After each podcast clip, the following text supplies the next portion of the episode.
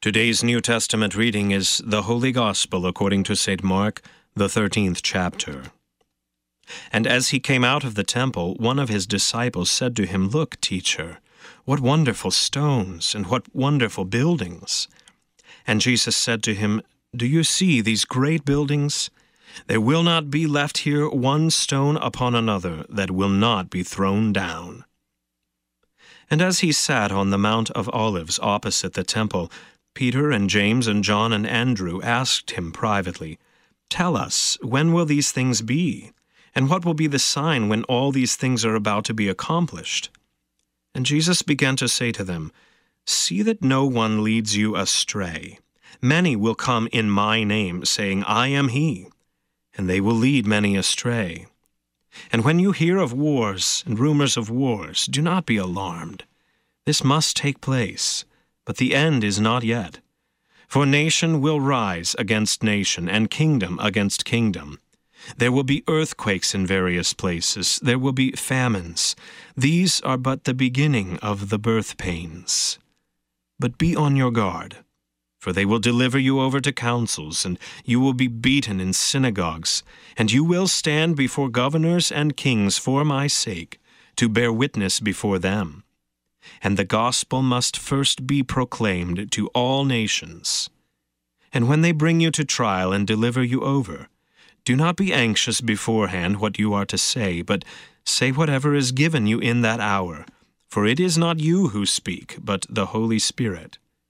And brother will deliver brother over to death, and the father his child, and children will rise against parents and have them put to death, and you will be hated by all for my name's sake. But the one who endures to the end will be saved. But when you see the abomination of desolation standing where he ought not to be, let the reader understand. Then let those who are in Judea flee to the mountains. Let the one who is on the housetop not go down, nor enter his house to take anything out. And let the one who is in the field not turn back to take his cloak. And alas for women who are pregnant, and for those who are nursing infants in those days.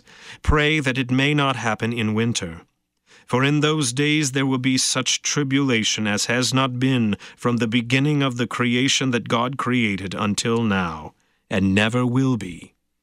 And if the Lord had not cut short the days, no human being would be saved. But for the sake of the elect, whom he chose, he shortened the days.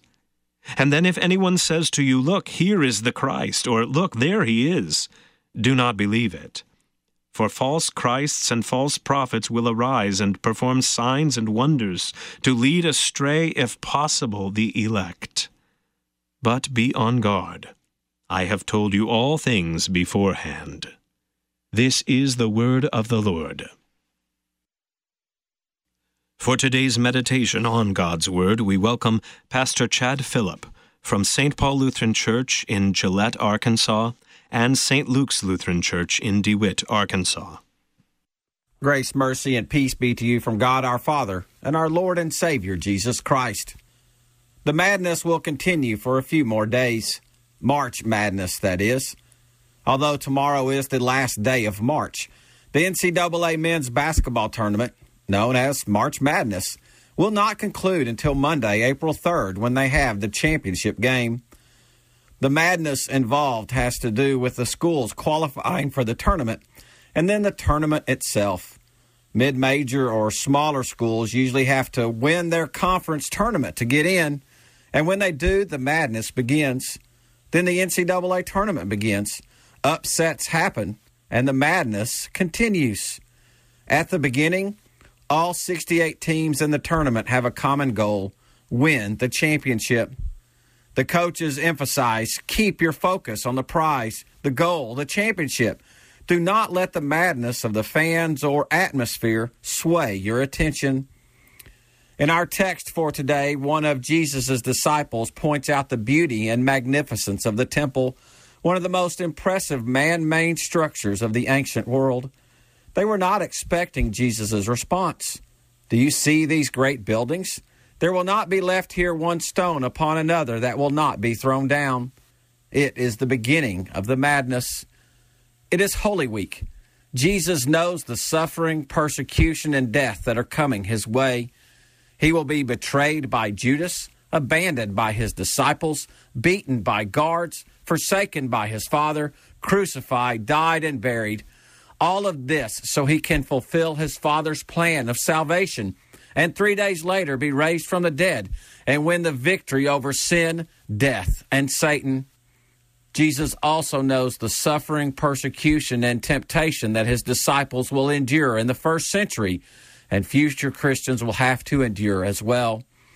Because of his love for his disciples and us, Jesus warns about false teachers and the end of the world, how they will try to predict the date Christ will return using signs of the times. But this, Jesus warns, must be ignored because it takes the focus off of himself and his promises. These false teachers will only lead Christians away from Christ. And these false teachers are the beginning of the madness. There will be wars and rumors of wars. Nation will rise against nation. Natural disasters like earthquakes, hurricanes, tornadoes, and famines will occur. The madness continues. Christians will be persecuted, arrested by governments, beaten, and some even killed as the madness continues. Family members, fathers, and mothers will turn their children over to the authorities. Brothers and sisters will turn their siblings over to the authorities as the madness continues.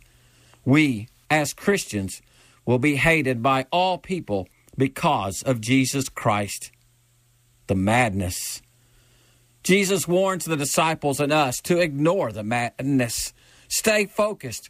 Keep your eyes on Him because Satan will try and tempt us at every turn.